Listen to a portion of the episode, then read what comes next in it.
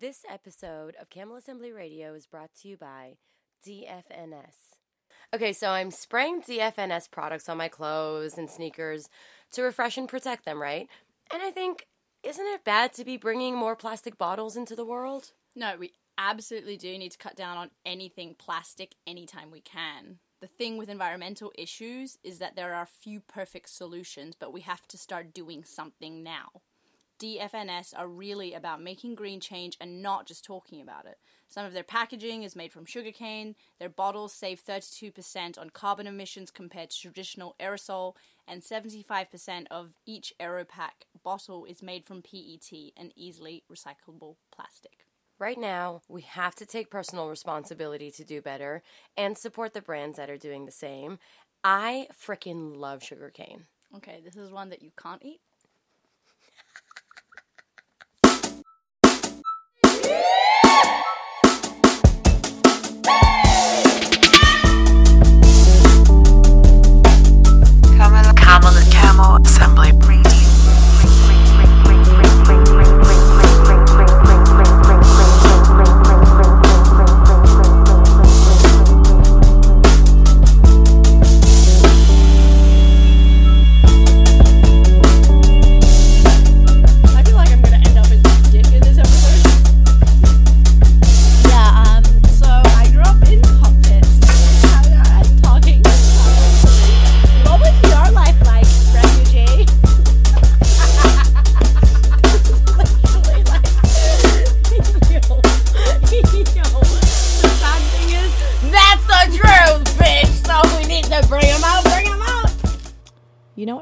Funny about you, Yelda, is when people. don't, fuck! What are you doing? Whoa, you good? Okay, Cash? Good, okay. Good over there? Good, okay. How do you good, okay? you good? Yelda, you know what I find really funny when people meet you for the first time is how they are shocked by how small you are.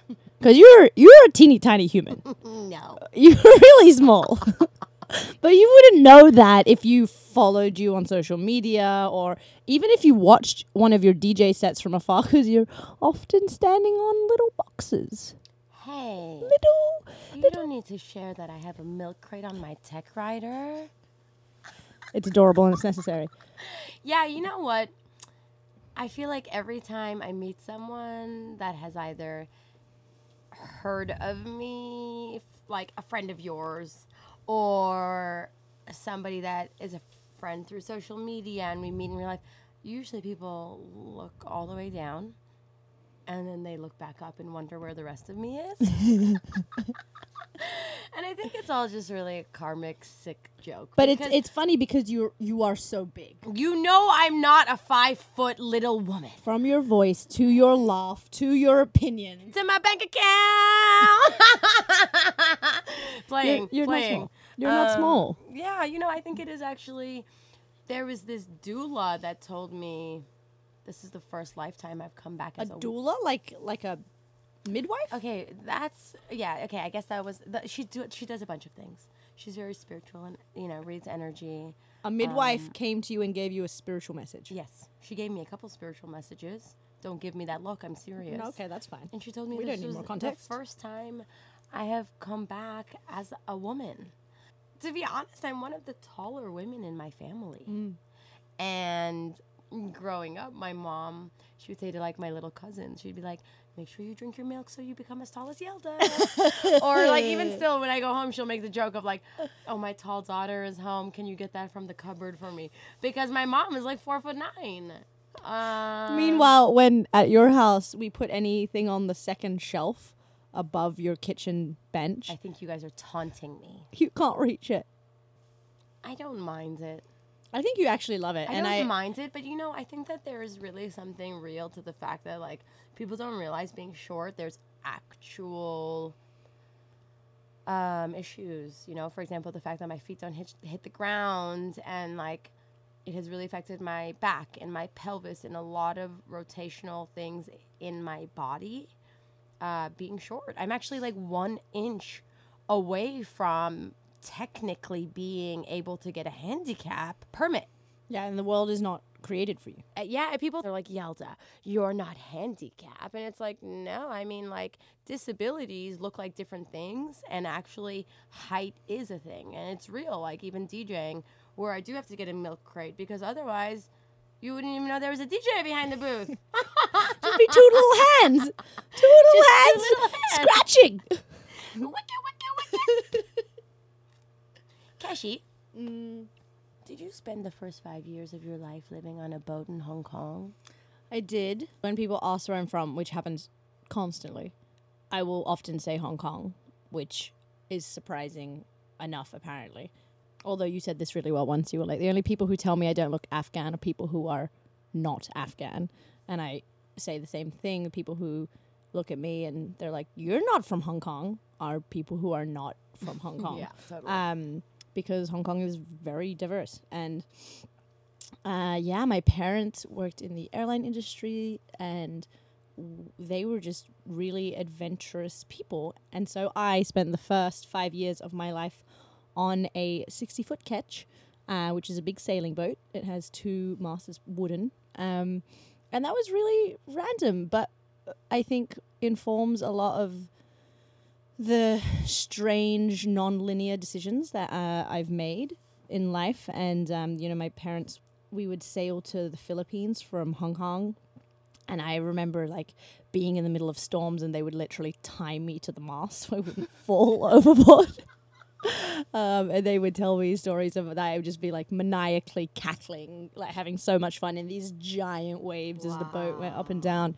And we would um, cast anchor in these sort of hidden bays, and my dad would play the guitar, and it was just like really weird. Now I think about it, that it's like that's that's a really unusual experience. Such an adventurous life. Yeah, and and I mean at times like it was pretty safe, but there was definitely moments where you know we would encounter in the Philippines there are a lot of pirates and I remember people would approach the boat, they would have AK-47s and my dad would always have a certain amount of product that you would barter, so you would give them cigarettes or batteries and different things and then they would leave you alone and then we would make bread and catch fish and it was it's just like it really was like Robinson what's his name? Robin Robin Crusoe? But like that whole that whole shipwreck life. Yeah again come to inform um this adventurousness. I think that if you see life as an adventure it really it it feels a lot more manageable And you weren't just on boats. You were you're like uh what I th- what I tell people about you is that you're a caviar cockpit baby. uh twat in other words Yeah, she was just you know in first class with Mother Teresa. No big deal. It's very similar to my childhood. Yeah, there were. That was a wild. You know, we were coming back from Bombay to Hong Kong, and Mother Teresa was on one of my dad's flights, and so I do have a photo next to her. And um, what did she say to your parents? she said that I was going to live a blessed life, Oh, mother. which I I feel like I have. I do definitely feel like I have lived a very very blessed life, and I'm very thankful for that. So yeah, it was it was definitely a, a very um, unusual life, but it it I'm so so thankful for how broad um, the perspective I had was from from an early age. And I, I actually often think that as well about your life for very different reasons. When you first came to Hong Kong and I first kind of met you and we were spending time together, I heard you call your parents and you started speaking to them in Farsi, which is a language I've heard before, but I'm certainly not familiar with. And I would say that most people aren't familiar with mm. it because it's a language that it's not like Chinese or Spanish where mm. it's quite prolific, you know, unless you have a lot of Persian friends, you probably don't hear Farsi. But you not only speak Farsi, your family tell you that you speak Farsi as though you grew up in Afghanistan, mm. which you didn't. Farsi, even interestingly enough, is not even the language that I speak. The language I speak is Dari, which is the dialect of Farsi. So hmm. it's such a small amount of people that speak that. Wait, and so does that mean that so Persians speak Farsi So and Iranians speak. So the Persian Empire used to speak Farsi. Now today, what it looks like is that Iranians speak Farsi. M- Afghans speak either Pashto, Urdu, or Dari. So there's like a small, smaller amount of Afghans that speak this dialect of Farsi called Dari, like my people.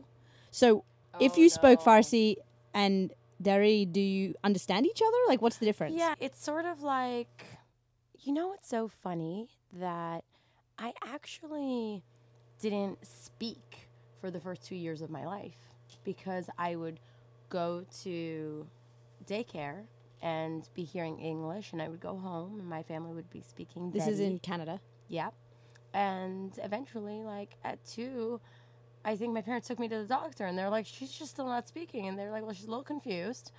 Um, stick to one language. And since you can't control the fact that you live in Canada and everyone's speaking English, she's going to have to learn English. So my parents had to start like, you know, fake speaking English. They couldn't really even speak English. So my mom really started trying to learn English and my best friend when I was like five years old actually is the one that taught started teaching me my language, my mother tongue.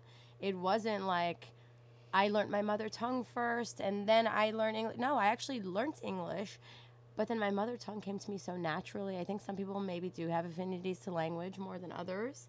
But yeah, I ended up having people growing up thinking like you sound like a grandma that's lived her whole life in Afghanistan. That doesn't even make sense, but I really love my language and I've I've never spoken in English with my parents, you know, that's not the relationship we have and so I think for me Because your family is is very Muslim still.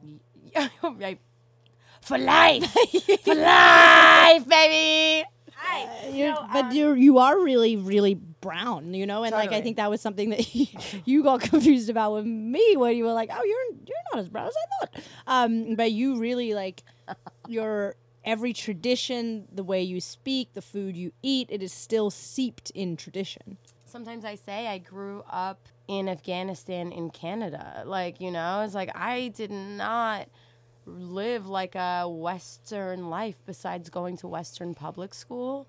I very much had family that would not compromise on the fact that I was an Afghan girl, a Muslim girl, and th- that was their main priority was for me to remain being those things. So I wasn't allowed to play sports or engage in music and drama and any type of like activity, uh, hanging out with friends, you know, it was not allowed. And I know this sounds really oppressive, but I also understand that there are many people that could hear this and relate because this is the reality of a lot of brown women and a lot of Muslim women. And, you know, even in my life, is like people think I moved to New York to chase my dreams, but I moved to New York because I got married in a very traditional way.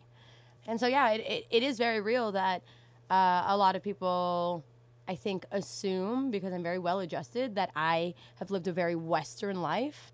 But I'm actually really late to many parties because this culture is one that I feel like I'm constantly assimilating to, learning about. And it's a really interesting place to be when you're trying to assimilate and feel like you belong while holding on to your culture and beliefs. And I think that's the really crucial difference in how we think about things actually you and I in a lot of ways because one of the words that you you used previously about how your family approached your upbringing was uncompromising. You were not to become like the people you were surrounded by. You were different and you had to be uncompromising in holding those values versus me which was the opposite of that thing growing up as a mixed child in a mostly white community and speaking differently and looking differently. So not just being the only brown girl in the school, but in the whole region with my sister. It was very much like, okay, well, what's going to make you feel comfortable? Do that thing. And um, I think that's also where we've seen our difference in sort of you are very much an activist and you will speak on behalf of those who are not being represented or that don't have the words and you will stand up and you will fight. And on the other side, I feel like I am a lot The more of a solution finding diplomat that's Right. like looking for peace and understanding all sides. Yeah, I, I absolutely agree with with that. And aren't both necessary? Yeah, and I actually think they are, and I think it's important not to necessarily categorize oneself, but to recognize that you will naturally err towards one side or the other, and it doesn't make you wrong on either side. I think we can, you know, previously, I think we've seen activists as very extreme people. And and hot headed and reactionary, and we're sort of coming into a time where we're recognizing they're actually very brave. And then I think in the same breath, we can look at diplomats and say, oh, look how measured they are and how how well intending and how solution oriented. And yet there can be a lot of cowardice because that might offend. You know? So it's like there there are both sides. to be honest, I can't say that I grew up wanting to speak at the UN. To be, you know, to be honest, that was never like the things that I cared about. What what did I care about when I when I was growing up? Things I've actually not just growing up today. Real things I believe. I tell people it's like if I die, I hope to get assassinated because that means I'm doing some real shit in this world. If, you know, my great grandfather and my grandfather they died for human rights in Afghanistan. It's just like it is this real pride that I have about the lineage that I come from, and that like I really do come from a family of warriors, risk takers, people that potentially didn't master their tone, but they didn't ever compromise their values.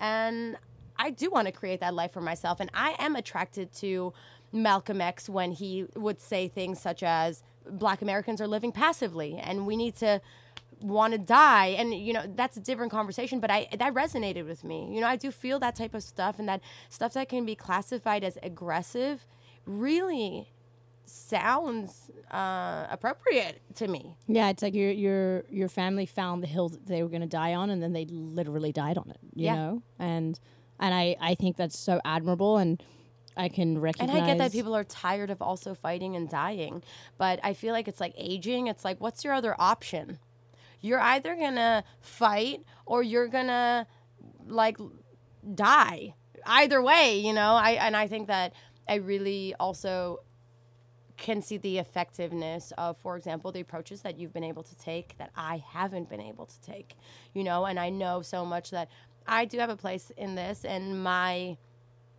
approach is also learned. Family culture all of that. But it is it is eye-opening watching your approach when it comes to mediating or facilitating conversations or just just your motive is actually sometimes different than mine Yeah. my motive is to tip the message over and your motive is to actually understand maybe the messages and make sure that both sides are communicating them Yeah, and I think we need both, as you say. You need to be shouted some things, and then oftentimes you also need to feel safe and be delivered messages. And I think that they they go both ways. I think for me, I really, I can't help but approach things in that way. It's like very much by being raised by my father, who was very well spoken, who was in the Air Force, and and Shout out Tony Hanna. He is the one. He's such a beautiful man, and he was always very calculated and fair. And absolutely same with my mother. My mother was very rational and able to break things down in a way that ensured, you know, even as we were kids, she would be like, "I'm telling you to not do that. Why am I telling you not to do that?" And my desire is always to be a bridge because I, I have always been a bridge, you know? Um, and I, I think that bridges sometimes get walked over. And I think that's also something I realized. You actually do have to compromise a lot. There's a mm. balance. And I think it's it's like knowing where to compromise. I think mm. is a really. And also Big your part. life, if you look at your life, is like it really is two cultures that had to find a solution to make a family work. Yes, exactly. Whereas my family, 100% Afghan. And if anyone knows anything about Afghans, like just incredibly prideful. We are unlike other type of people, tribal, tribal people. Standing and being unafraid is probably one of the biggest values that's a lot of how my upbringing has been is like you better stand up and be unafraid and know you are not like all these other people except don't forget you're a woman. And if you're a woman you should be afraid and sit your ass down. So there is like really uh, polarizing feelings also. And values. yeah. Is like there is this innate endless i've seen in culturally familial people that stand and they fight and there's no other choice but also like let's be fair there's a lot of hiding and sitting and being afraid in every culture Submission. Yeah. you know what I like about both both sort of stories that our families have gone on is like they've been risky.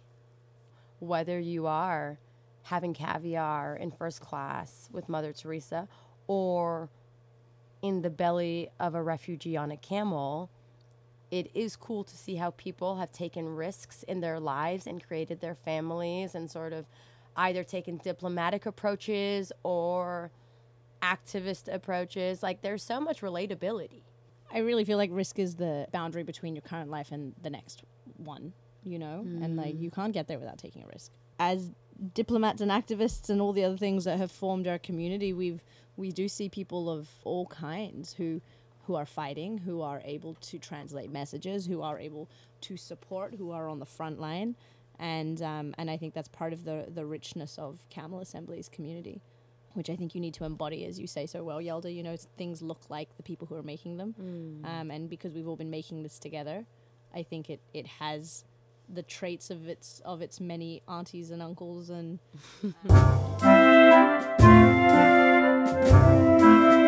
Camel Assembly's rapid fire. Not so rapid, but very fire. Rapid fire, rapid fire, rapid fire, rapid fire. Fire. Rapid fire. Okay. Five questions. Five questions. As we've been doing these rapid fire questions with our guests, thought it would be cool to have maybe our community submit some questions for us to do a rapid fire round. To do a little rapid fire round. It could be it Maybe could not be so rapid. It could be a little less rapid because actually people sent in really beautiful questions, and I would love to take a handful of them and answer them. Cool. I'm gonna start with the hard one. Okay. it might not be hard, might be easy. Wow. Oh, this is a good one. A moment where we disliked one another. I don't think I disliked you ever. I think I didn't understand you, and that resulted in resentment or or maybe an attempt to control. And I definitely can recognize at the beginning of our friendship, you know, when our communities were first starting to intermingle, I just thought you were so loud. And I didn't know what it was, if I'm honest. Like I didn't know if it was like attention seeking or like the need to assert oneself or to be a dominant figure in in any room or just like a lack of control. Like i didn't know what it was. And i think what i've recognized in myself is like i wasn't good with some of the things inside of me. And so i looked at you and i was like oh that's a lot because i i couldn't look at the the a lot in me. I think we dislike in other people what makes us look at things or feel things that we're not willing to confront. And so now that I feel like I've done a lot of work on myself, I look at you and when you're still as loud, but I, you know, it's really endearing. And I think I, I admire how much you live your life according to who you are. And I see when other people react to you in the same way that I initially did, it's because usually people um, don't like how entitled you are to be yourself. And it's this norm that, you know, we are all conforming to something. I don't want to do it either. So why aren't you doing it? And then that results in resentment. Mm. so much of my loudness is whether it's my speaking or my laughing is natural but also potentially has become a, a mechanism for rebellion through my life and living a life where i was constantly silenced and it did become my rebellion But again, you were silenced because people didn't want you to break outside of the norm that you were supposed to adhere to. It wasn't because you were rude or because you were me. You are the kindest person that I know. So it's never. It was never because you had a character flaw and that they they needed to bring you in because you were hurting people. it's the conversation because of that muchness, right? I think Yes. a lot of, especially women, I've shared this conversation with, where it's like, I am a storm. You know, I am too much. I am, you know, uh, too loud, t- too whatever it is, and um, yeah, I think there is something to definitely balance, and that my relationship with my tone is one that I'll probably forever be on. But a lot of my natural response to trying to break ice is to be myself and th- try to be the most myself. And if I have to be loud to sort of break the silence, I will do it. And if I have to laugh really hard so that I could potentially make it so everyone else can laugh a little and we can warm up, like fine, you know. I think um, I have no problem with that. And society hates a woman who's herself. A moment I disliked you was nearly two years ago in India when I was hanging out with you and your family and your little sister. She's like my little sister. And also, I am the little sister in my family.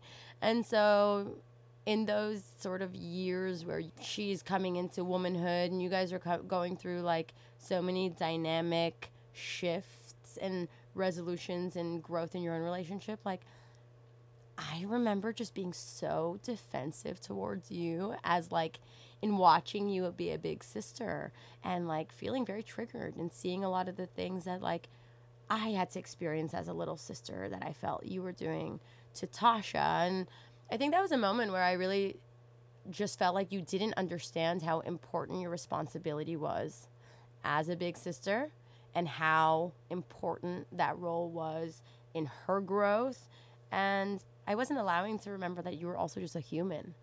I, I feel like I did project what I needed from my big sister in that travel experience with you and your family, where I was really, I just disliked some of the older sister tendencies that I saw. But you know, it's like such a weird thing to be a big sister because you do embody both mother and sister Ah. at, at the same time. And I actually almost would counter your point about not taking your responsibility seriously as a big sister. Oh, and yeah, you're taking it right. like You're right. we take it too seriously. seriously. We take it so seriously that we think that we need to control and protect and direct. And you know, I I definitely recognize that I thought I knew best. Off to a lighter question. also, I feel like we could talk about these things now because you and Tashi have such a beautiful relationship. we do. She's the best thing. Favorite location of a camel assembly ever? It's the boat for me. I it's the boat. Like I can say like I loved every camel assembly location. No, like that boat was an actual dream that came to life and um it was really special because it was a manifestation and I really had visualized a boat experience with my girls that was like safe. Yeah, it was 35 sisters on a boat in Hong Kong. I think that for me, definitely when we launched in new markets, I, I definitely was pinching myself.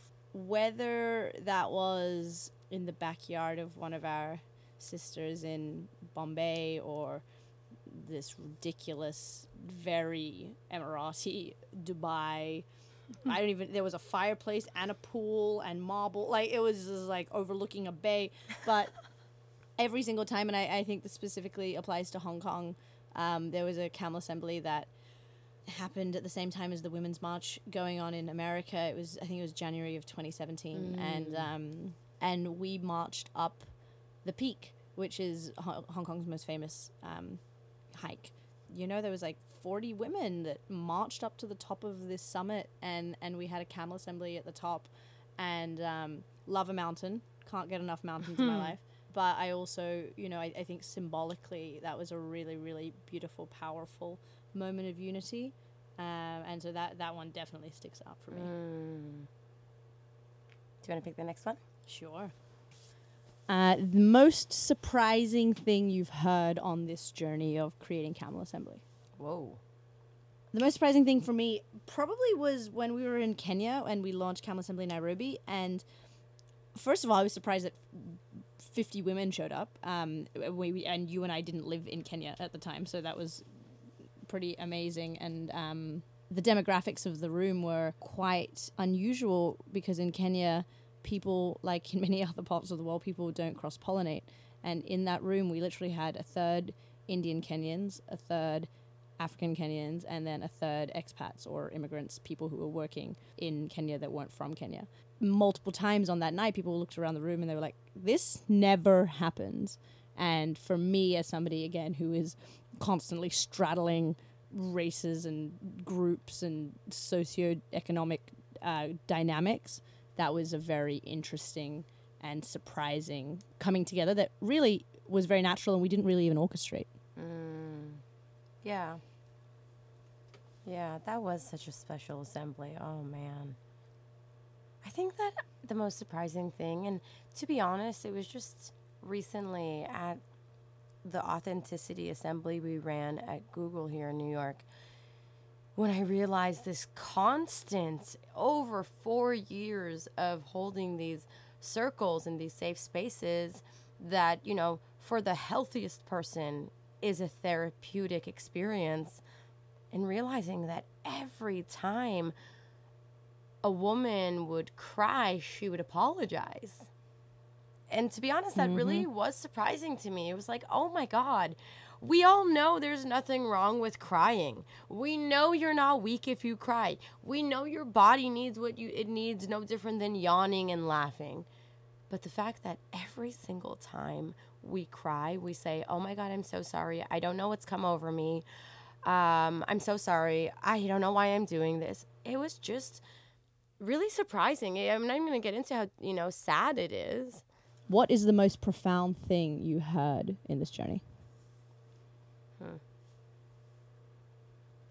I think a really profound thing that I heard, and not just once, but multiple times, was how many sisters in vulnerable points was were able to share very honestly that they were entirely lonely and un- feeling unsupported and women that would say like I can die and it would take a week for anyone to notice.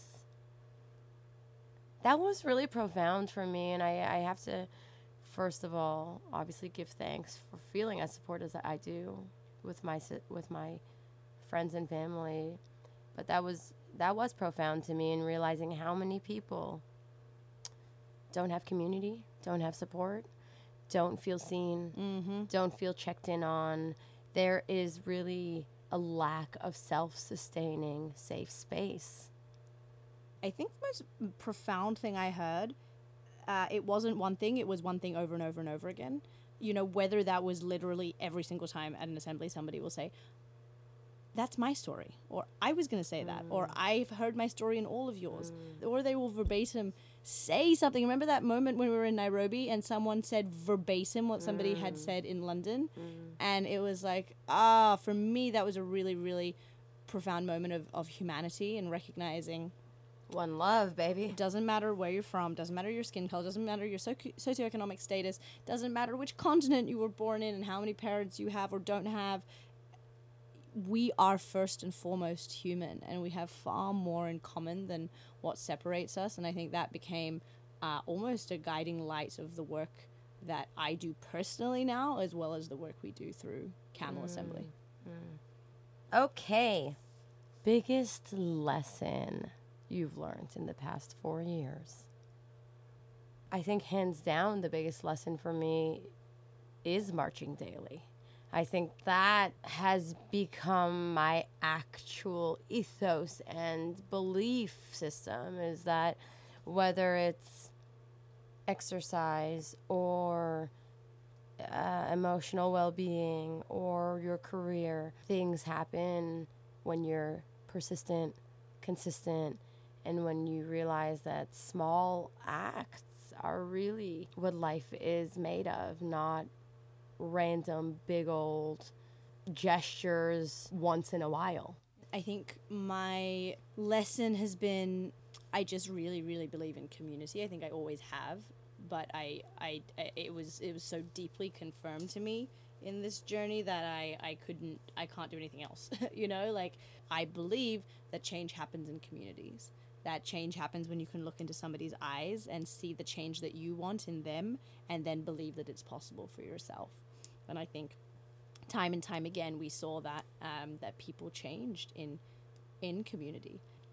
And so I, I, I think I just really, really believe in the vessel of change making through communities that not only give us lessons like empathy and actually allow us to learn from one another in ways that aren't that prejudice, bias, uh, judgment might otherwise preclude, but beyond that, we can maintain that change and we can keep inspiring each other and we can keep creating uh, systems we believe in that are outside the systems that we're often forced to live in.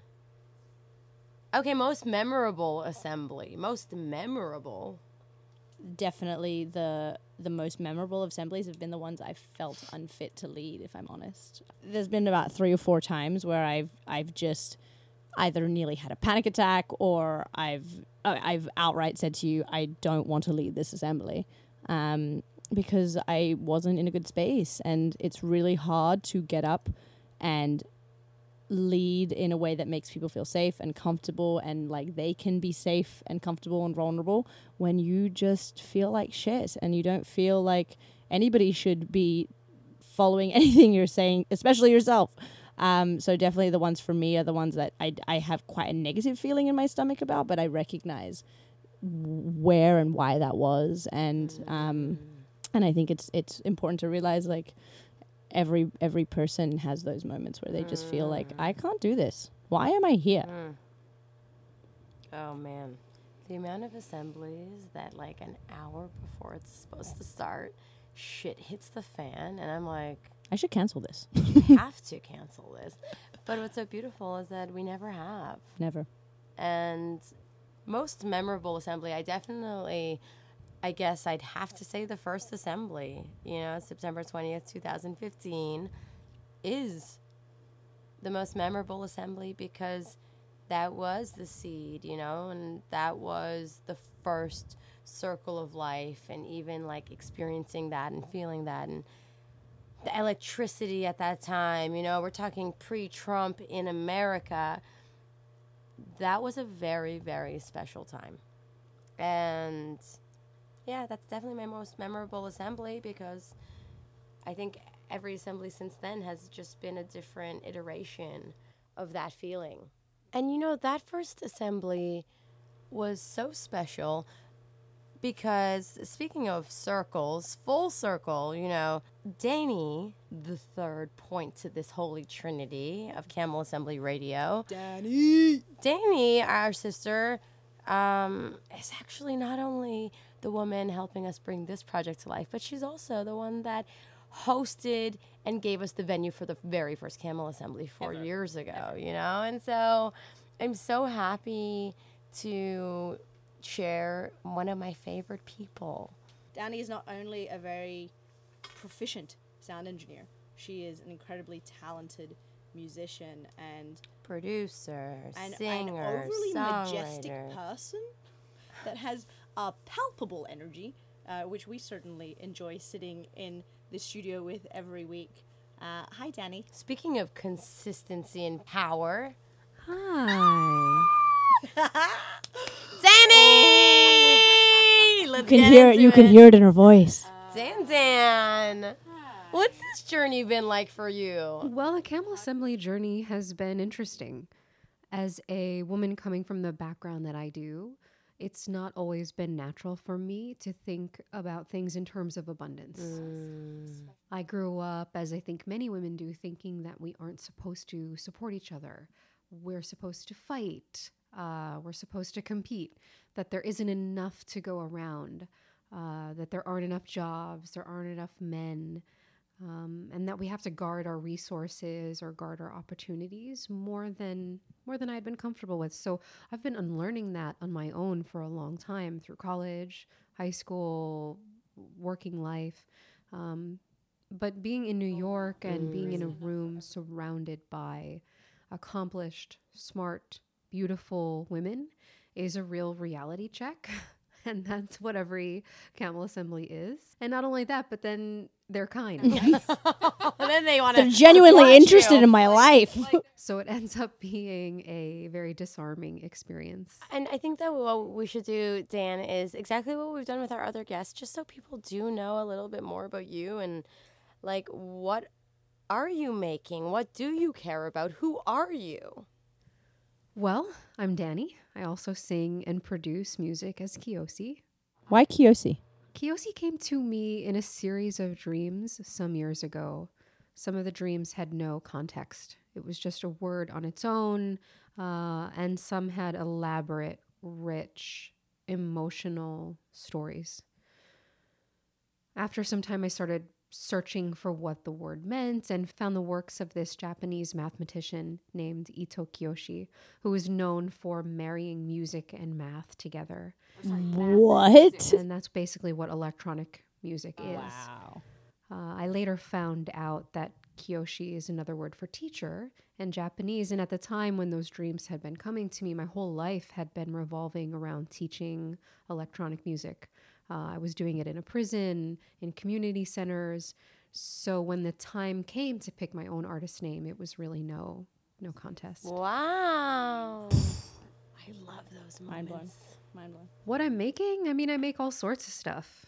Obviously, I'm making this podcast with you two, which has been a real joy to work on. Uh, I'm scoring a short film right now with a, a mutual friend of ours, with another camel, Patricia. Ah, Patricia. I'm making my own music.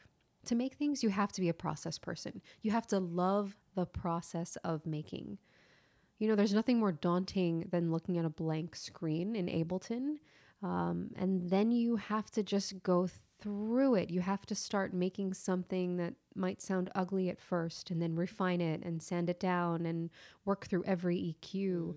That's really most of what it is. Your live show is only 45 minutes long, so you better enjoy the process of making or you're screwed. What do you care about, Danny?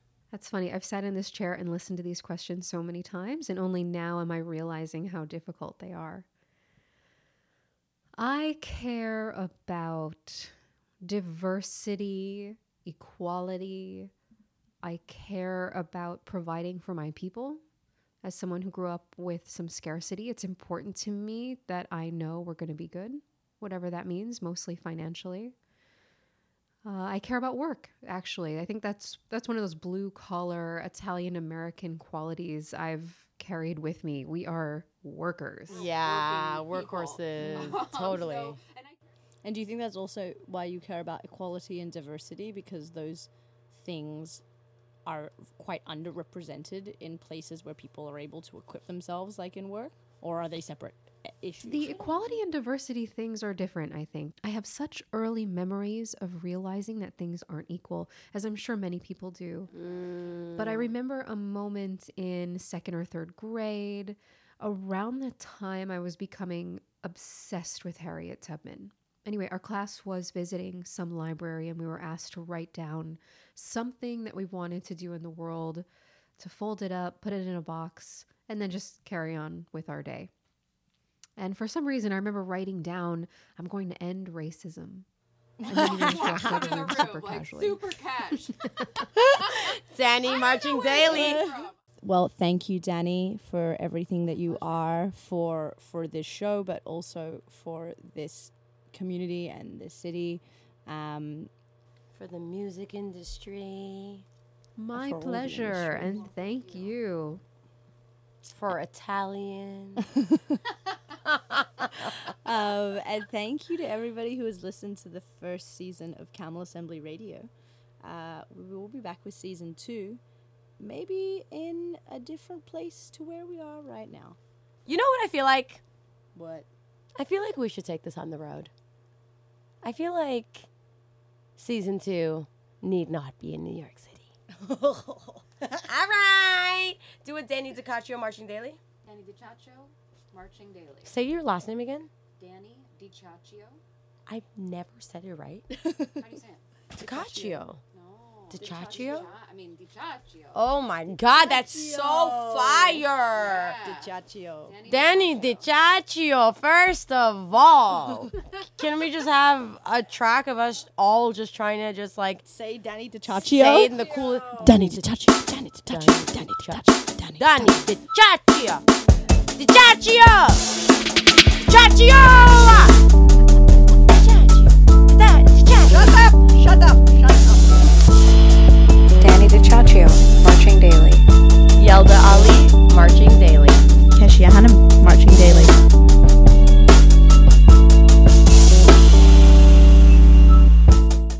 Sound.